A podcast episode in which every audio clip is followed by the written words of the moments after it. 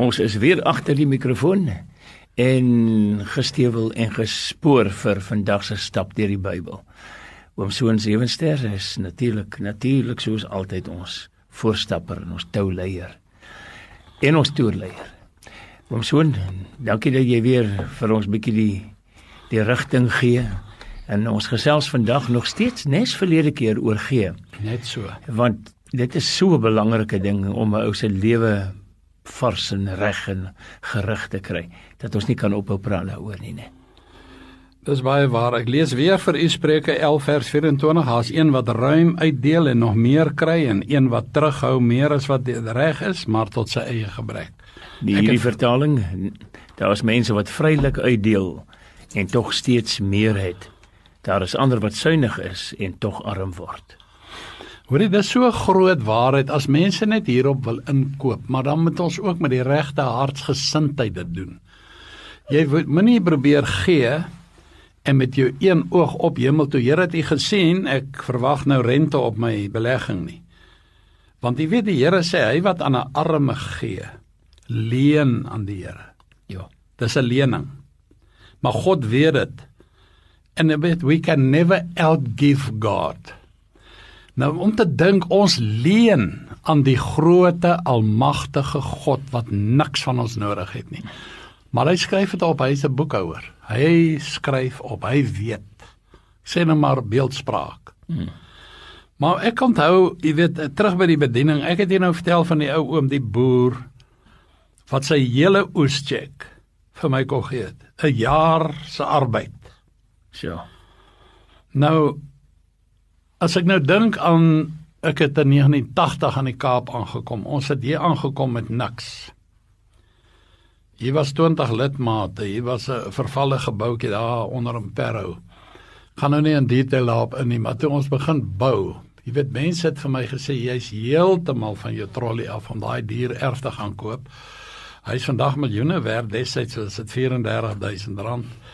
Ek het 'n naamlose, wel dit was toonbank check nog ou saambou.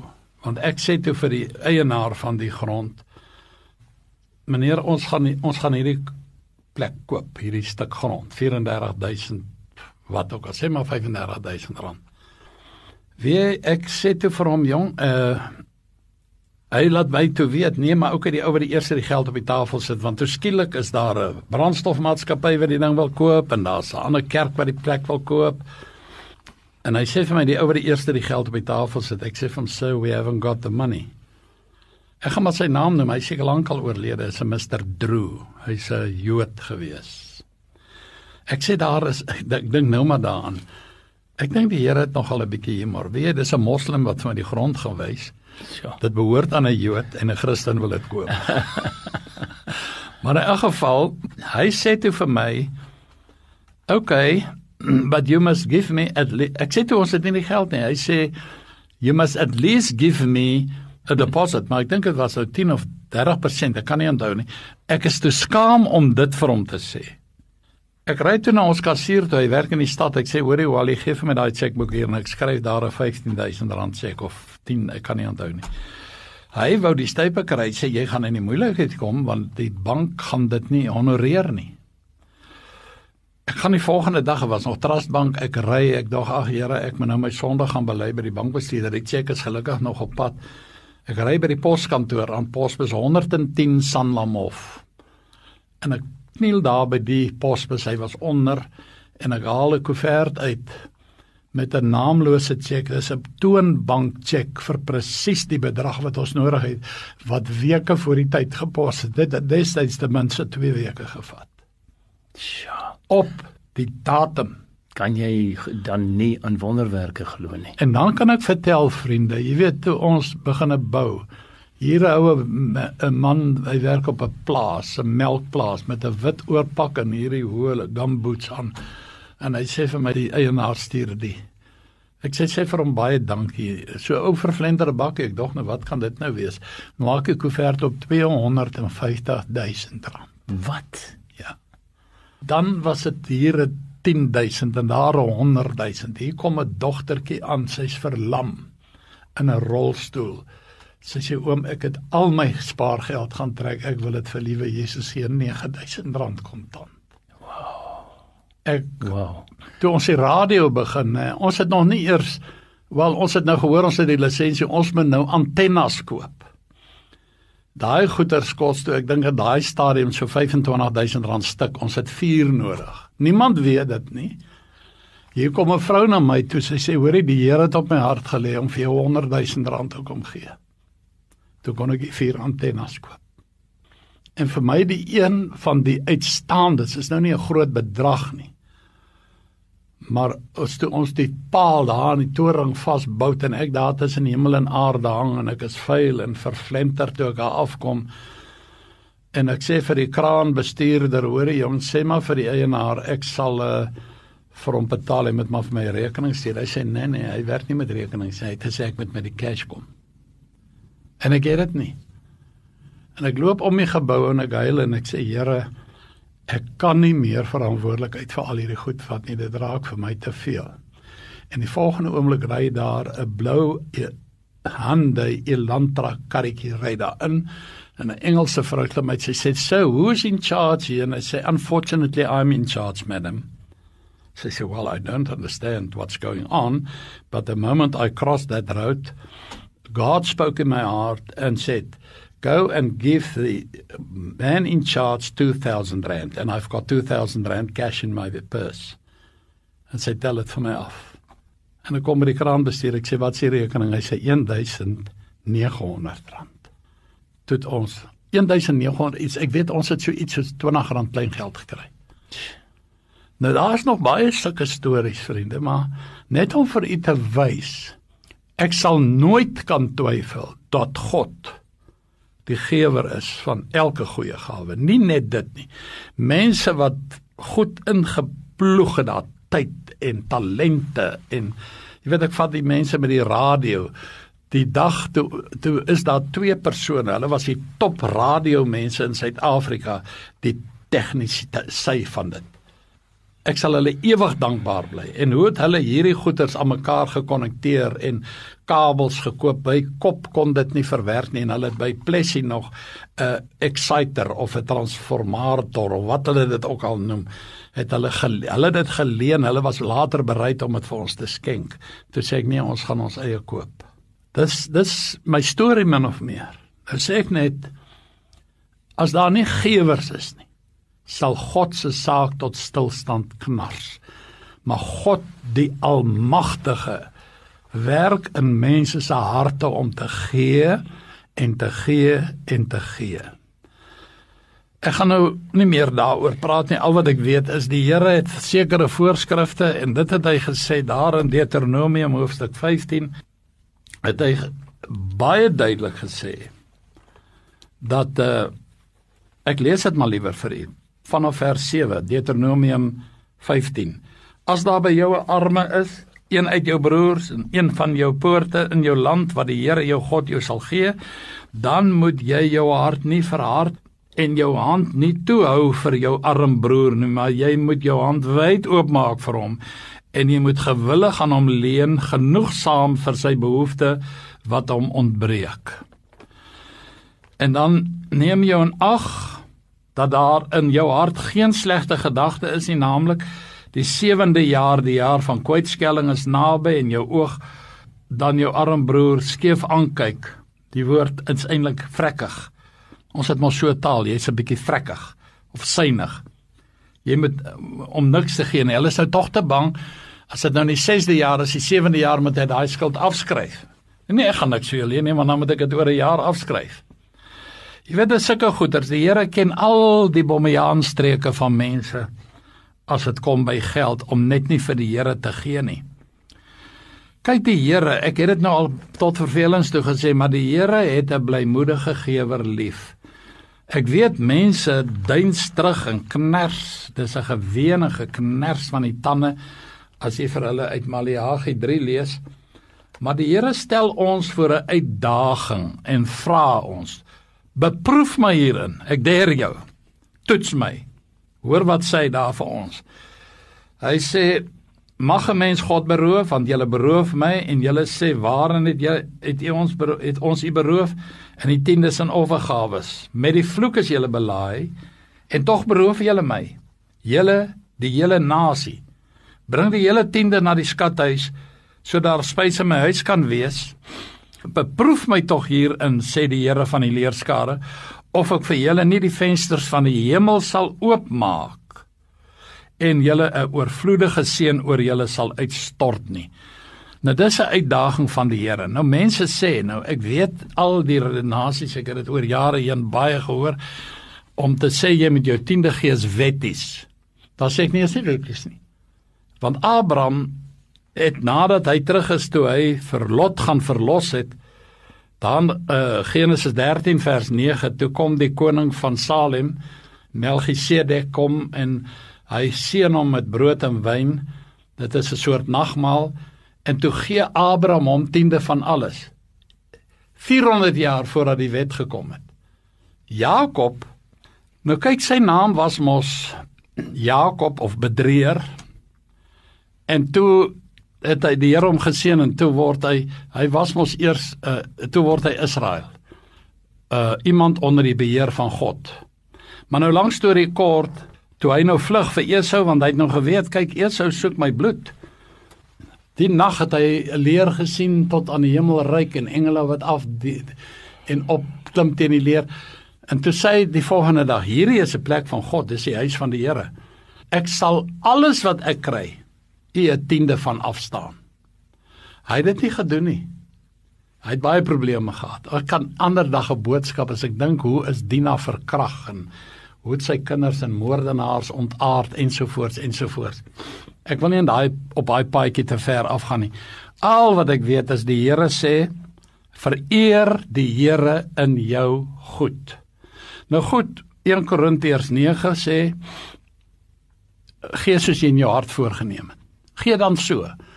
Maar luister na jou hart. Moenie sê nee nee, hoor jy gaan weg agter my Satan as die Here vir jou 'n groterige bedrag sê of die Heilige Gees in jou nie. Jy gee soos wat jy in jou hart voorgenem het. Jy weet daar is mos ek het nou verlede keer al daarna verwys, daar is mense wat die geers en die vatters. Daar is mense wat iets in ruil wil hê. Weet wat was die mees Wel ek was sprakeloos, maar ek het dit toe van die hand gewys. Die oud vir my gesê, hoorie ek wil graag vir die boufonds iets gee. Maar kan daar nie iewers 'n plaadjie van my opgesit word nie? Hierdie uh byvoorbeeld kansel is geskenk deur nou noem hy sy naam toe sê ek verseker nie verseker vat ek nie jou geld nie gaan weg met jou geld en al toe was daar weer 'n ander maatskappy nee ons gaan vir julle die hoeksteen skenk maar mag ons ons naam klein onder aan sit te sê glad nie ons koop ons eie hoeksteen Ons gaan nie hier mense verering gee. Dis God wat hierdie gebou opgerig het, nie jy nie, nie jou maatskappy nie. Nou ja, ou seker maar vyande gemaak in die tyd. Ek het gelees van 'n jong dame. Sy sou verloof raak aan 'n baie baie welgestelde man. Maar sy skryf toe 'n brief aan Mahatma Gandhi vir advies. Hoe sal ek weet dat ek die regte besluit neem as ek my aan hierdie man verloof? Toe antwoord hy haar terug. Baie eenvoudig. Moenie kyk na sy uiterlike nie. Ook nie hoe hy jou onthaal en jou goed laat voel en jou op sy hande dra nie. Gaan bietjie na sy werkplek toe en gaan vind uit hoe werk hy met sy slawe. Die weerloses. Die wat geen mag het nie gaan vind uit hoe tree hy teen hulle op en dan sal jy weet of hy die man vir jou is.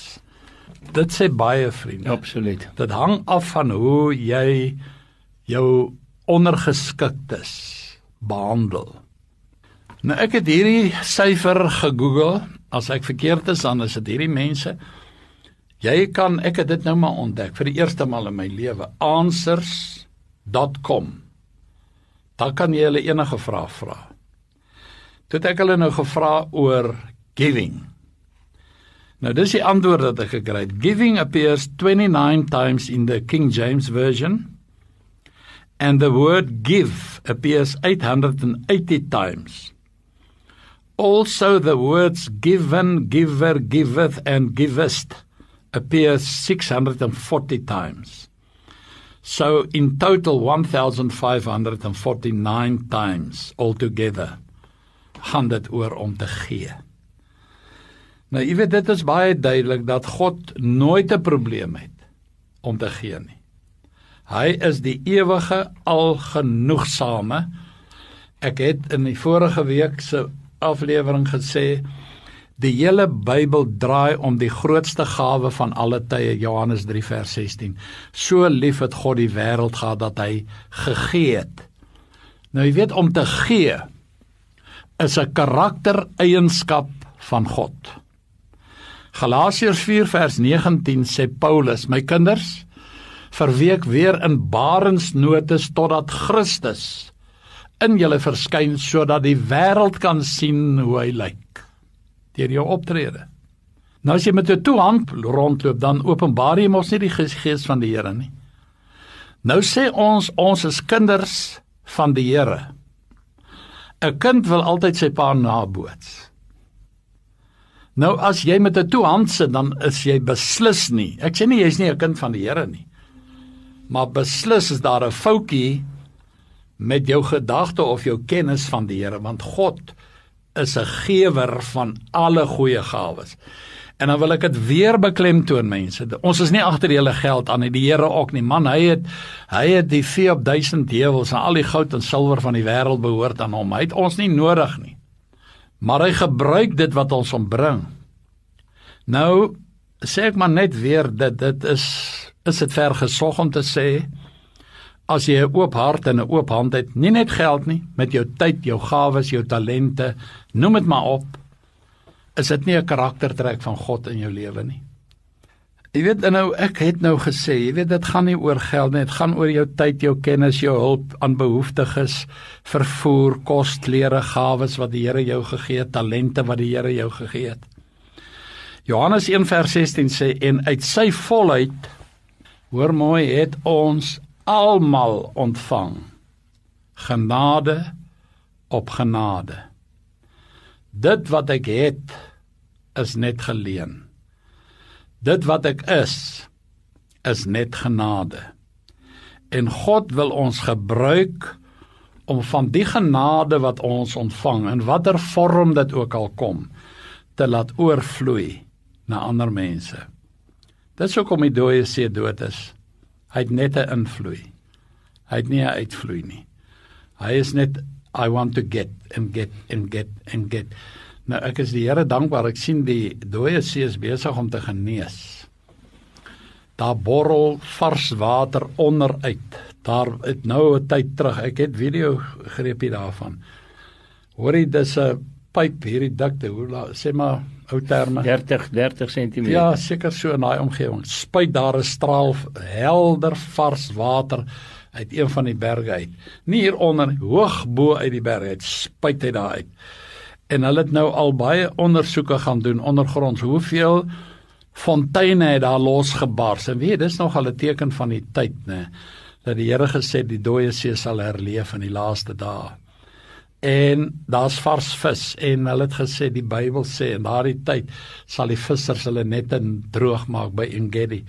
Nou dis vervullings van profeseë, net terloops. Ja. Maar nou kinders, het ek het nou reeds gesê vriende, 'n mens wil graag uh jou vader volg. Nou ek het nou nie my pa het my ontval toe ek nog net nog nie eers heeltemal 3 jaar oud was nie. Maar die groot gedagte is net Jesus het gesê in Matteus 26: Hulle wat na hierdie woorde van my luister en dit doen. Dis nie net 'n kwessie van luister nie. Ons moet ook daders word van God se woord. Wil ek vir u lees in Matteus 26 vanaf vers 6. Daar lees ons En Jesus in Betanië was die huis van Simon die Melaatse kom 'n vrou na hom met 'n albasterfles met kosbare salf, baie kosbare salf, die oorspronklik sê olie.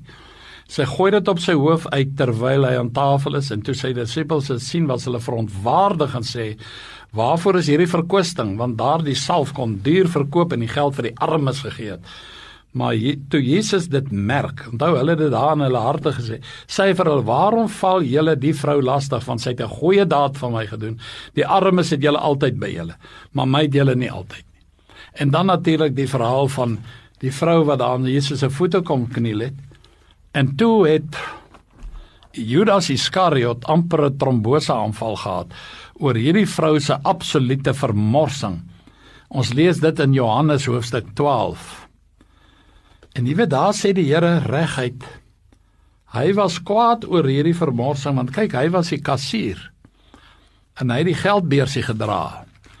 En toe sê hy o, hier gaan 'n paar honderd pennings is gone. Jy weet ek kan dit nie nou steel nie. En toe sê hy kwaad vir die vrou. Nou lees ek dit maar vir u in Johannes 12 vanaf vers 1. Jesus sê daarvoor sy pas ge, na Betanië gekom waar Lazarus was wat dood gewees het en wat hy uit die dode opgewek het en hulle het vir hom daar 'n maaltyd berei en Martha het bedien en Lazarus was een van die wat saam met hom aan tafel was. En Maria het 'n pond egte baie kosbare nardesalf geneem en die voete van Jesus gesalf en sy voete afgedroog met haar hare en die huis is vervul met die reuk van die salf en toe sê van sy disippels een van sy disippels Judas Iskariot die seun van Simon wat hom sou verraai waarom is hierdie salf nie vir 300 pennings verkoop en die geld aan die armes gegee nie en dit het hy gesê nie omdat hy oor die armes besorg was nie maar omdat hy 'n dief was en die beurs gehad het en die bydraes geneem het of gesteel het. En toe sê Jesus laat haar staan, sy dit bewaar vir die dag van my begrafnis. Die armes het julle altyd by julle, maar my het julle nie altyd nie. En 'n groot menigte uit die Jode het verneem dat hy daar was en het gekom nie alleen ter wille van Jesus nie, maar ook om Lazarus te sien wat hy uit die dode opgewek het en die owerpriesters het besluit om Lazarus om die lewe te bring. Hierdie kerkmense is dan vrede goed hoor van hulle. Ek sê nie almal nie. Onthou omdat baie van die Jode hom van hom weggegaan het en in Jesus geglo het. Jy sien hulle verloor toe lidmate. Nou dis maar die groot gedagte, maar dan het ons nou ook gelees in Spreuke 11 vers 26 en dis vir my uh, ook 'n baie belangrike woord.